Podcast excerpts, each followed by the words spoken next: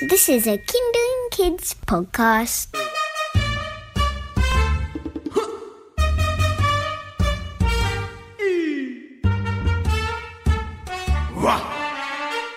Busy Bodies with Mr. Snotbottom. Hi, I'm Mr. Snotbottom. Just a happy go lucky guy living in a crazy world where all sorts of weird things can happen. Crunch, gnash, munch, mash. Gee, your mouth sounds like a pretty dangerous place, doesn't it? Guzzle, slurp, gulp, burp. Not to mention pretty gross as well. That's why we're going to find out all about it. Today's episode is going to make you smile. It's the teeth. So get ready to feast on our next exciting adventure.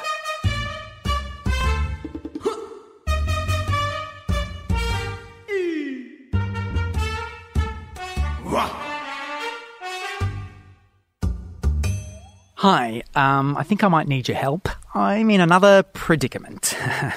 I just did something really bad. I think I swallowed the tooth fairy. but it wasn't my fault. Alright, it was my fault, but it was an accident. See, instead of putting a loose tooth under my bed and getting one measly dollar, I decided to put my whole head under the pillow so she'd take all my teeth and I could buy an ice cream truck. Well, the plan didn't work. She must have got stuck trying to pull my teeth out. Now I think I've swallowed her. Wait, did you hear that? I'd know that twinkling anywhere. That means I didn't swallow the tooth fairy. She's still safe and sound inside my mouth. Phew, we better find her. Can you help me out? Open your mouth and run your fingers across your teeth. See if you can count how many there are. If you are between three and six years old, then you can probably feel about 20 baby teeth. Did you feel 32 teeth? That probably means you're an adult. Good on you for listening. Did you feel 300 teeth? That probably means you're a shark. Oh, congratulations, that's really cool. Okay, let's check out our four very front teeth on the top and bottom rows. These are called your incisors, and those pointy, sharp ones next to them are called your canine teeth. What's that, Rufus? You're a canine. That's weird. You don't look like a tooth. Hmm, well, I couldn't feel the tooth fairy there, so let's feel the teeth at the back of the mouth. Can you open your mouth really wide, reach in, and feel the back of your teeth? Careful, don't reach too far, you don't want to fall in and eat yourself. These are your molars and premolars. Oh, they feel kind of rough and bumpy, don't they? That's so they can grind your food into soft mush, so you can swallow it. Hmm, nope, I can't find the tooth fairy here either. Could she be stuck somewhere inside my cheeks? Oh, I hope not, because that's where your dribble's made. Did you know your dribble, or saliva, helps mix all your food together, making it nice and mushy so you can swallow it? Oh, I hope I haven't dribbled all over the beautiful tooth fairy. She'll never go to the movies with me now. Oh, yuck, Rufus, stop licking my face. That's gross. I don't want your dribble on me. Wait a minute, of course, the tongue! She might be somewhere on my tongue. Great idea, Rufus. Hey, you want to help look? Waggle your tongue all around your mouth. Imagine it's a slithery, slobbery slug. Come on, do it with me. Now, your tongue's way cooler than a slug. It's one of the strongest parts of your body, and its job is to push all your chewed up, soggy food to the back of your mouth so you can swallow it. It's covered in 10,000 tiny little taste buds that we use to taste our food. Did you know there's different taste buds for all the different types of yummy food we eat? There are taste buds for foods that are sour, like lemons, or foods that are salty, like pretzels, or foods that are bitter, like Brussels sprouts or an old shoe. Yeah, I really shouldn't have eaten that.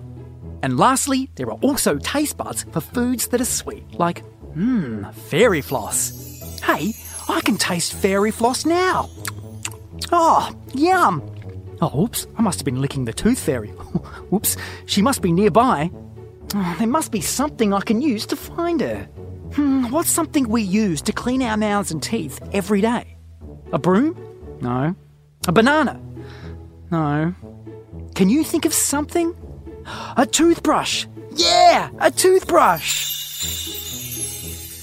The tooth fairy thinks it's a good idea too. You know, you should brush and floss your teeth morning and night. With a toothbrush, that is, not a hairbrush. Unless you've got hairy teeth.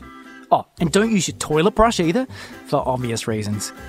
Brushing gets rid of nasty bacteria called plaque that can rot your teeth and even make them fall out.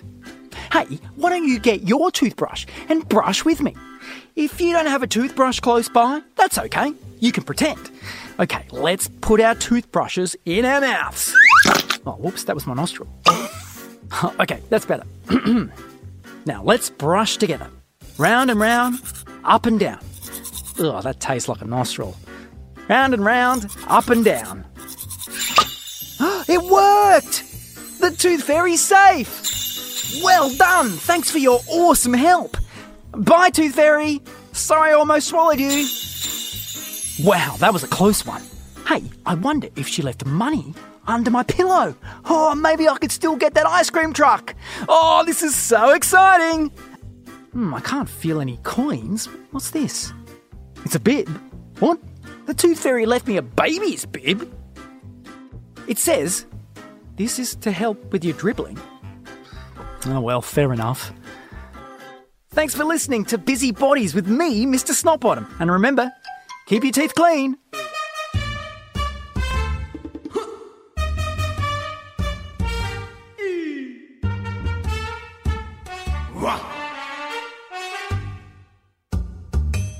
Busybodies with Mr. Snotbottom was produced by Kinderling Kids Radio with advice from Dr. Alicia Thornton Benko. Visit MrSnotbottom.com to find out where you can see Mr. Snotbottom performing live. And for more snotty adventures, don't forget to connect with the Mr. Snotbottom Comedian for Kids Facebook page.